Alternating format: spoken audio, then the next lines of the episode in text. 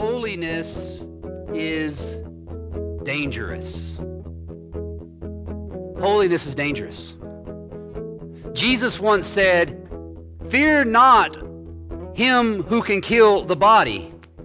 Fear him who can kill the body and soul in hell.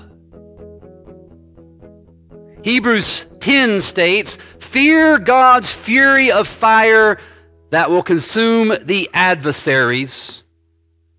And so the psalmist commands, Serve the Lord with fear and rejoice with trembling.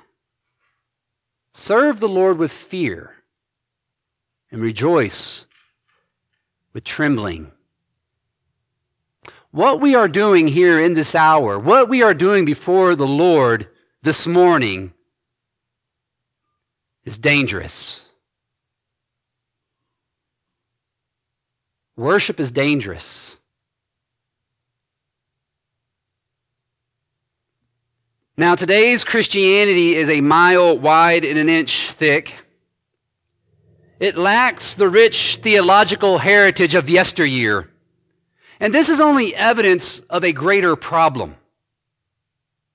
The great sin in the church today is that she has conformed God to our expectations, which is that of an easygoing God. Dale Davis writes, I quote, we have formed a graven image of the casual God. His essence is tolerance. Nice, he's nice rather than holy. He's the man upstairs. Rather than majestic in holiness. So Christians aren't ashamed to drive around with bumper stickers that say, God is my co pilot. God is co nothing. God is not co anything. God is King of kings and Lord of lords. Lord Sabaoth, judge of the whole earth. Holy, holy, holy. And where there is an absence of godly fear, there will be a lack of truth. So, Reformation begins when we bow in fear before the Lord, our Maker. The holiness of God is our text this morning, and the title of my sermon is Holiness is Dangerous. Holiness is dangerous. My first point holiness kills. Holiness is dangerous because holiness kills. Chapter 5, verse 1. When the Philistines captured the ark of God, they brought it from Ebenezer to Ashdod. Now, Ashdod was an important city it was an important center of worship in Philistia.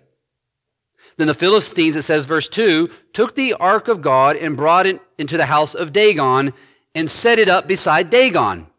Now, this is theology here. And what they're doing is very theological, the Philistines. It's a, it's a theology of worship. You see, the Philistines have just marched out against Israel and they defeated the Israelites. And that is, Dagon defeated Yahweh on the divine battlefield. And so now Yahweh will serve Dagon in Dagon's holy temple.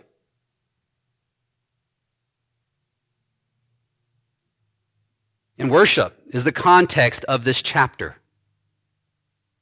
This is a chapter on worship. As a matter of fact, we have been in worship since 1 Samuel 1 Samuel 1 when we read verse 28 and Samuel worshiped the Lord there.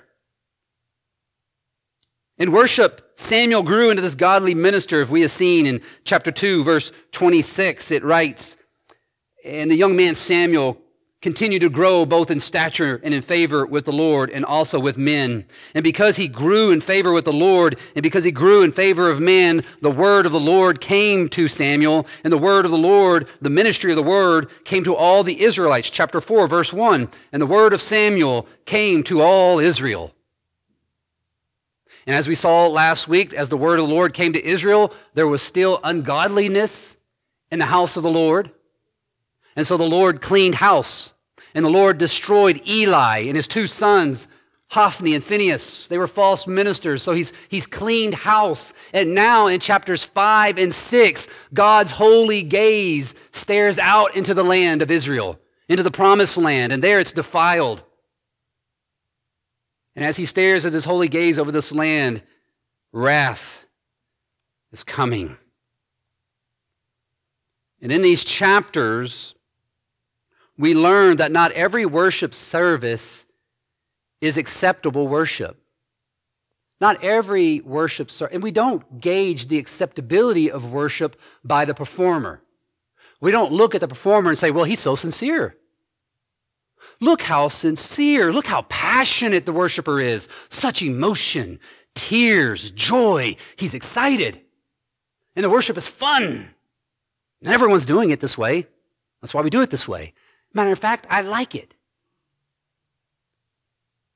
Well, what's the problem with all of these? The problem is here in our text. God is holy.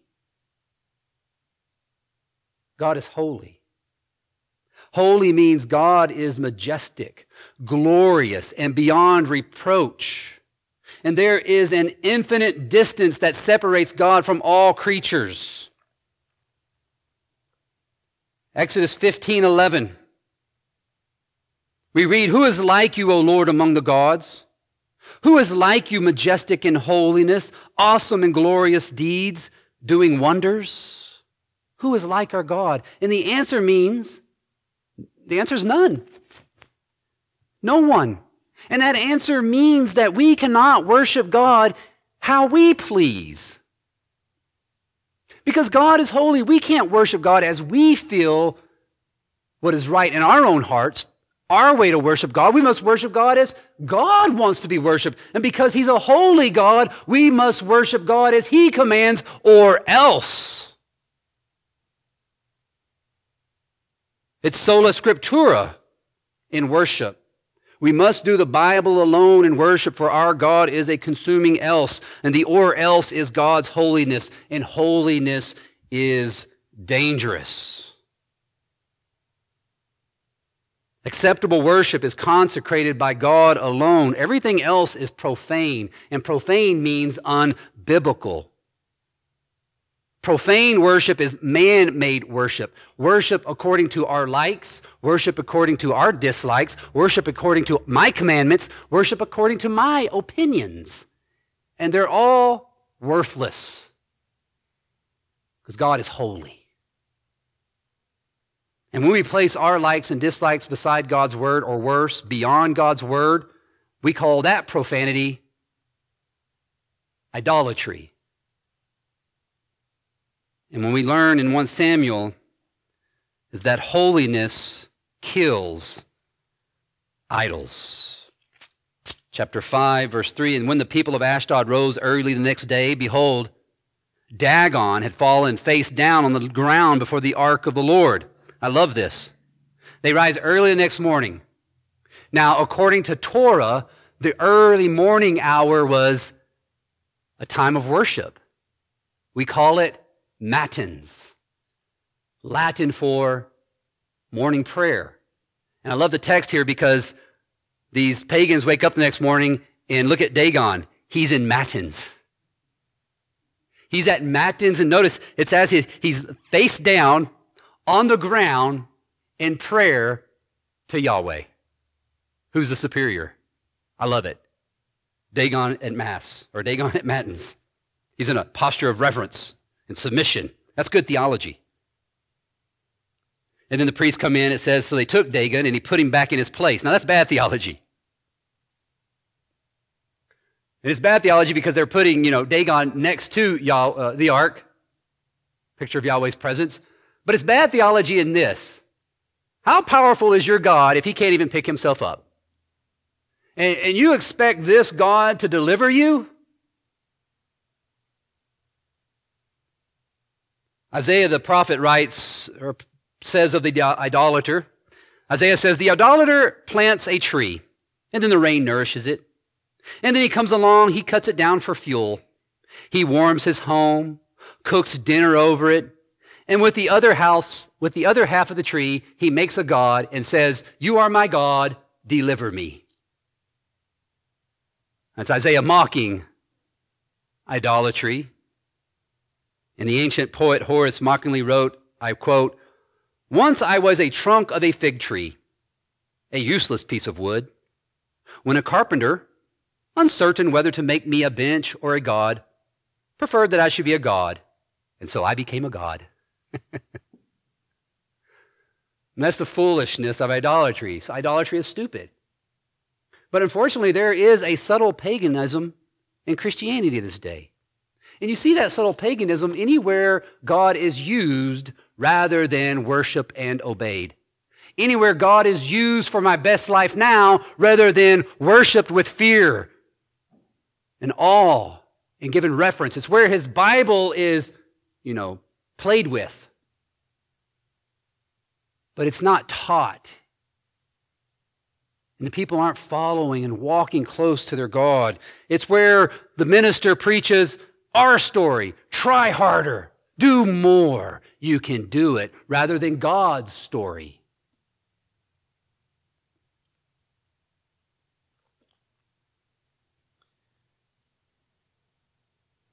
Verse 4.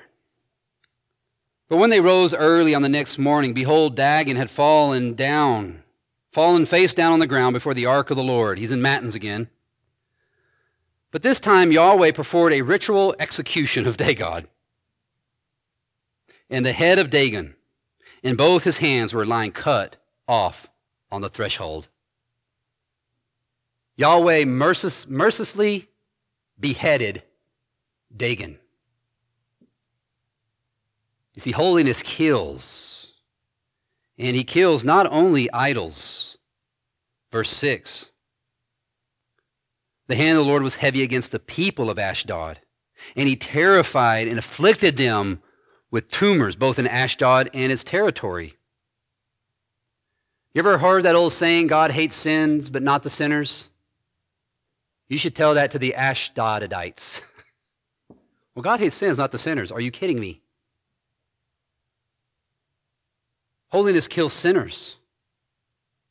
And the wrath of God, Paul says, is being revealed against ungodly men who suppress the truth and unrighteousness. You see, the Ash Adadites were idolaters. And we also see here in our text they're terrible neighbors. But after they had they brought it, you know, the hand of the Lord was against them, and when the men of Ashdod saw how terrible the things were, they said, The ark of the God of Israel must not remain with us, for his hand is hard against us and against Dagon our God. So they sent and they gathered together the lords of the Philistines and said, What shall we do? They answered, Take the ark of God to Gath. Let's give it to our neighbors. You know, that's you're not very neighborly. And when the ark of God came to Gath, it wasn't just a great terror, but the text says a very great panic. Verse 9. But if they had brought it around, the hand of the Lord was against that city, causing a very great panic. And he inflicted the men of the city, both old, young and old, so that tumors broke out on all of them. And so the hand of the Lord is heavy. He plagued harm on everyone, old and young. And then they try to pass the buck. They want to get rid of it, verse 10. They called out and said, Let's send it to Ekron. And then Ekron said, with friends like these, who needs enemies? And Ekron said, we're not having it. We're not having the ark. Verse 10. As soon as the ark of God came to Ekron, as soon as the ark of God came to Ekron, the people of Ekron cried out, They have brought round to us the ark of the God of Israel to kill us and our people. So they sent, therefore, and gathered together all the lords of the Philistines and said, Send away the ark of the God of Israel and let it return to its own people that it may not kill us and our people. For there was a deathly panic throughout the whole city, and the hand of God was very heavy there. God was against these people. If God is against us, it is a terrible thing to fall into the hands of a holy God. Verse 12 And the men who did not die were struck with tumors, and the cry of the city went up to heaven. What we're seeing here in this text, friends, is that holiness is dangerous. Holiness is dangerous, and we must take care before coming before the Lord. It's one reason we prepare our hearts in worship Right before we worship the Lord, we prepare our hearts. We get our hearts and our right and our, and our day right before the Lord before we come into His presence. Because we recognize that God is a holy God. And we begin our worship giving God glory, right? We enter his courts with thanksgiving. We give him glory and praise, but no sooner do we praise the Lord do we then humble ourselves. We humble ourselves through the reading of the law. And there we repent of our sins before a holy God. And there we confess that we are helpless. We need his dependence. We need his care. We need a sense of awe and worship in worship, reverence in worship. It's formality, liturgy, worship ordered by God's decree. God calls, and we respond with a declaration of dependence, where in humility we sing praises to the Lord, only to lower ourselves before the Lord because we confess that we're not worthy to stand before the presence of a holy God. As David said, I am like dust before the Lord. But then we stand for the call, the gospel. And we stand for the declaration of pardon where we hear God, where we hear that we are worthy to stand before a holy God, but only in Christ. We worship our great God and King. You see, liturgy and worship, liturgy is worship. Liturgy is worship in, with, and through Christ. Liturgy is worship in, with, and through Christ. And we need Christ for this terrible thing, God's holiness. Now, the ark was a terror and plague, and nobody wanted it, so they decided to give it back. But they had one problem, chapter 6. It's there for seven months, and then chapter 6, and the Philistines called for the priests. Now, I love this because the Philistine lords, the Philistine leaders, recognize that they didn't have, they, they recognized that they needed an authority. They didn't pursue, presume their own authority. Oh, I know how to handle this ark. We know what to do with religion. Here's how we'll do it. No, I love that they, they turn to the clergy. They turned to the clergy, but unfortunately, this clergy was, you know, did what was right in their own eyes. And so the Philistines called for the priests and the diviners and said, What shall we do with the ark of the Lord? It's a good question. Tell us, with what shall we send it to its place? Now, unfortunately, like Israel, who during the time of the judges did what was right in their own eyes, these pagans did paganism too. They said, verse 3, they said, If you send away the ark of the God of Israel, do not send it empty, but by all means return to him a guilt offering. Then you will be healed, and it will be known to you why his hand does not turn away from you. Now, I like guilt offering. Guilt offering, the Torah calls for a guilt offering.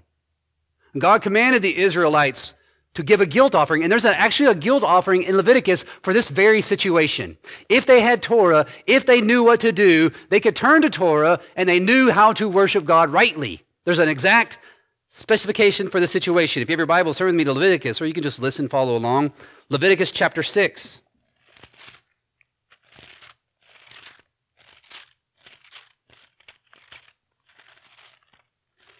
Leviticus 6, verses 4 and 7.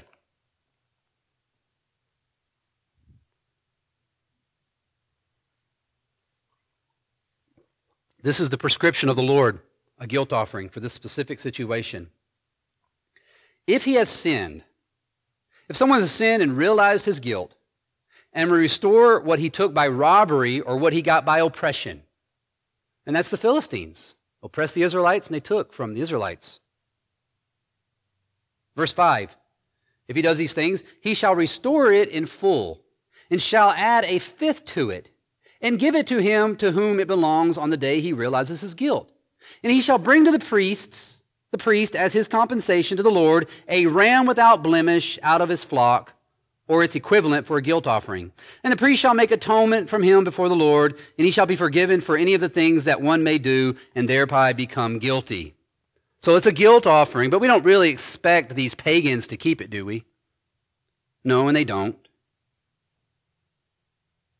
You know, they, they said, hey, let's uh, make five golden tumors and five golden mice. According to the number of the lords of the Philistines, they basically said, hey, let's make idols.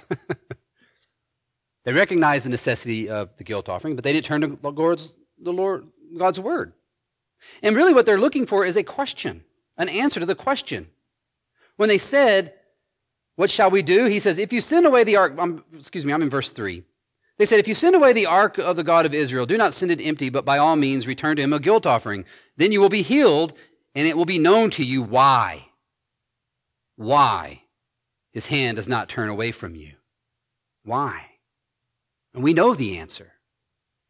The answer is because they are not worshiping the Lord as he commanded. That's why the Lord's hand was on them.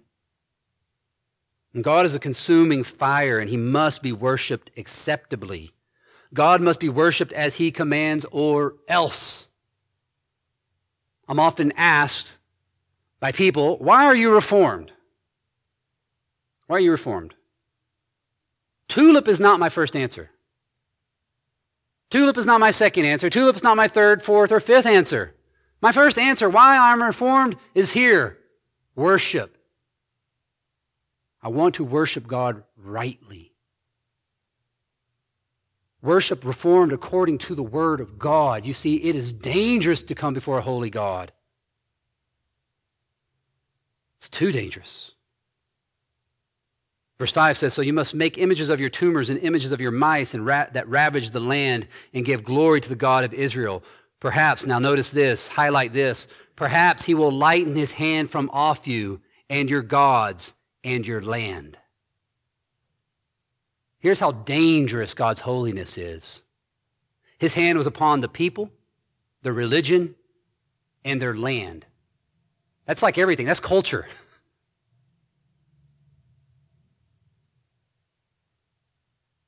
That's the result of their idolatry. God attacked their bodies, their gods, and their land. Holiness is dangerous. Holiness kills. Verse 6. They ask, Why should you harden your hearts as the Egyptians and Pharaoh hardened their hearts? After he dealt severely with them, did they not send the people away and they departed? Now, I love it. You know, they're looking at their history. History is important, right? You got to know your past so you don't repeat it. So they don't want to be like the, the Egyptians. So they said, verse 7 Now then, take, a, take and prepare a new cart and two milk cows, on which there has never been, there has never came a yoke. And yoke the cows to the cart, but take their calves back home, away from them. Now, what's going on here? Why these milk cows? You see, a milk cow naturally, what is a milk cow going to do when you take its unweaned calf away from it? And the unweaned calf is going to be doing what in the stall back home? It's going to be calling for mommy. and naturally, if you just let the cow go, you, you can yoke it, but as soon as you let it go, where's that cow going to go? Where's those milk cows going to go? They're going to go back to their unweaned milk cows. Or excuse me, to their young, to their young, to milk them. It's natural. But here the Philistines want to see something unnatural. They want to test to see that really, if Yahweh is really against them. So they said, Take them away, take these little calves away, and take the ark of the Lord and place it on the cart and put in a box at its side the figures of gold, which we are returning, these idols. Then send it off and let it go its way. And watch, verse 9, watch. They're testing. If it goes up on the way to its own land, to Beth Shemesh, then it is he who has done all this great harm. But if not, then we shall know that it is not his hand that struck us. It happened to us by coincidence. So they want to know is Yahweh really against us or is this all happenstance? And we know the answer. Right? It says here, verse 10 so the men, they took the cows and they yoked them and they did all that. Verse 12, they put all the stuff on there. Verse 12, and the cows went straight in the direction of Beth Shemesh along the one highway, lowing as they went. They turned neither to the left nor to the right. And the lords of the Philistines went after them as far as the border of Beth Shemesh. And I love to hear the Lord answers. You know, they tested the Lord and the Lord answers. This is a divine revelation. Can call it the milk cow revelation. I mean, the Lord's spoken through donkeys, right? He spoke through a donkey. In the Old Testament, he spoke in various ways. He spoke through the prophets, he spoke through signs, he spoke, spoke through milk cows. But the question for us in our text is this Would they obey this revelation? What will they do with the revelation? Would they, Would they fear the obvious, real, and living God who just smote them? Or are they going to return to their just worthless, broke down religion that's handing, you know, laying there in their temple broken and dead? And here we're reminded to not forget the holiness of God. You see, God is good. And God brings calm to his people, right? He brings us rest. He gives us peace. And we can become comfortable with God. He calls us into his presence and, and we pray and we come into his presence and he calls us to intimacy and we are intimate with our God, but we can there become comfort, comfortable, too comfortable. You see, God wants you to be in, intimate God wants intimacy, but He does not want familiarity. He's God. He wants you there, but don't become complacent. Don't become complacent in religion. Remember, you are coming in prayer before a holy God. We need to recognize the holiness of God. We can easily go back to using God rather than fearing Him. And so we need the church. We need the church and worship to present to us a holy God that we realize we are worshiping God with fear, with reverence. We need to worship God with reverence and awe. It reminds us of our place. You see, it's our sin to be like God. And we at least try to lower Him to make it a level playing field. So we need church to remind us of God's holiness, to call us together with reverence and awe, lest we forget. We cannot forget holiness is dangerous. Verse 13 Now the people of Beth Shemesh were reaping their wheat harvest in the valley, and when they lifted up their eyes and saw the ark, they rejoiced to see it. So the ark is back home, and it's good, and the people are now going to worship the Lord. Now, Beth Shemesh was a Levitical city. That's important to realize. Beth Shemesh was a Levitical, Levitical town. And in this town was the clan of Kohath, the Kohathites. You're very familiar with the Kohathites? you know your Old Testament? The Kohathites, they're the ones responsible for caring for the ark. It just so happens that the ark goes back to the clan of the people that Leviticus commands to take care of the ark of the Lord. And these Kohathites in this Levitical city, they worship God. It's a good thing. Verse 14. The cart came in the field, it stopped there, a great stone was there, and they split up the wood of the cart and offered the cows as a burnt offering to the Lord. That's wonderful. They're worshiping the Lord with these two cows. Now, the question you got to ask yourself does Leviticus command the sacrifice of milk cows? It forbids it. So we're in a Levitical town, and they're worshiping rightly, but they're not worshiping rightly. And the Levites took down the ark of the Lord and the box that was beside it, in which were the golden figures, and set them on the great stone. They put idols beside the ark. It's not looking so good. And the men of Beth Shemesh offered burnt offerings and sacrificed sacrifices on that day to the Lord. And when the five lords of the Philistines saw it, they returned. They said, Hey, it worked. We're good. We're free and clear. So they go home.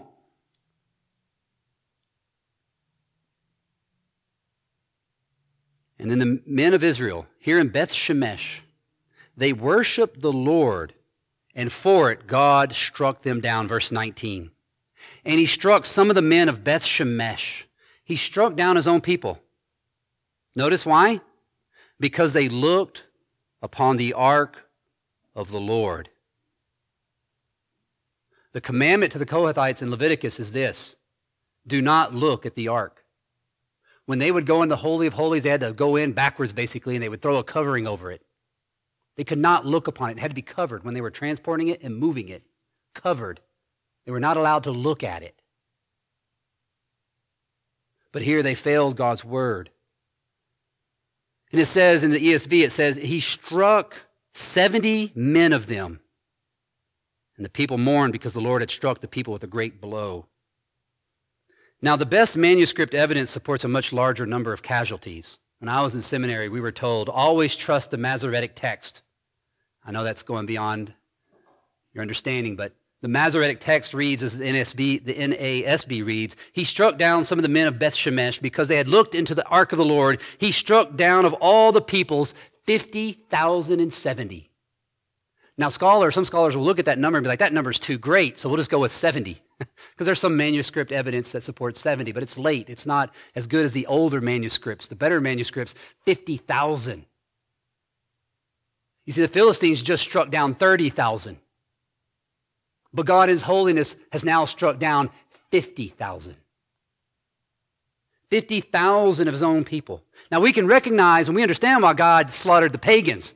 Yes, they're idolaters. They deserve the punishment. But what about these people of God, these Kohathites, the Levitical class, caste family of God? Because they did not do what God commanded. God struck them down in worship because holiness is dangerous. Perhaps it's most dangerous for God's own people. Think about it. Think about Leviticus 10 if you have your Bibles. Sorry, we just keep going Leviticus. It's just, we need to. Leviticus 10, verses 1 and 2. Very famous chapter for reform types. Now Nadab and Abihu, the sons of Aaron, each took his censer and put fire in it and laid incense on it and offered the authorized fire before, oh, excuse me, unauthorized fire before the Lord. Now everything's good here. You got Nadab and Abihu, they're two priests, they're sons of Aaron. They're worshiping the Lord. You got to have censer, you got to have fire, you got to lay your incense, and you got to offer all this. But there's one problem, and it's a very small problem. They offered unauthorized fire. That is what? Incense. They kind of got tired of the old incense. It's the same incense every day, the same thing every day. Let's make it fresh. Let's excite, let's get some excitement in here. Let's, let's be contemporary. Those are old scents. Let's get a new sense. So they changed one little thing. Just one little minor, you know, difference from God's word. And they offered unauthorized fire before the Lord. And notice the clause. This is, this is what you highlight. Highlight this, underline it, put a star by it, memorize it, which he had not commanded them. So they changed the incense. One little thing that God did not command. Verse 2 And fire came out from before the Lord and consumed them, and they died before the Lord. That fire comes from the mercy seat, where in the place of grace, they received wrath. Where God was to consume the sacrifice, he consumed the sacrificer. Because holiness is dangerous. Now, you might say, yeah, but Pastor, that's Old Testament. We're New Testament believers, right? We don't have to worry about God's holiness, really. What does Hebrews say? And we're very familiar with Hebrews. It's almost, you could say, the life verse of this church. Hebrews 12, 28. The writer of Hebrews says, Therefore, let us be grateful for receiving, receiving a kingdom that cannot be shaken, and thus let us offer to God what? Acceptable worship. What kind of worship is acceptable worship? That which I have commanded. And why must we offer acceptable worship with reverence and awe? For our God is a consuming fire. Consuming fire means same God, same holiness. We need to have the same fear. We must say with the Beth Shemesh peoples, who is able to stand before this holy God, as they say, verse 20? Who then is able to stand before this holy God. You see, worship is dangerous. And it's dangerous without a mediator. And holiness must be seen through the lens of the gospel. You see, the holiness of God killed Christ who died in our place. And Christ died by the holiness of God to protect us from God, to protect us from his holiness. And in Christ, the unholy becomes the holy. You see, God doesn't keep holiness to himself, but he freely gives it. He freely gives His Son who died on our place. And if you believe in Christ, you are the holiness of God as if, you, as if you've never sinned or been a sinner, as if you've been perfectly obedient as Christ has been obedient for you in your place. And He is now filling you with glory. And you are filled with the glory of the Lord. And you can stand boldly in the place of wrath. You can come boldly before a triune God.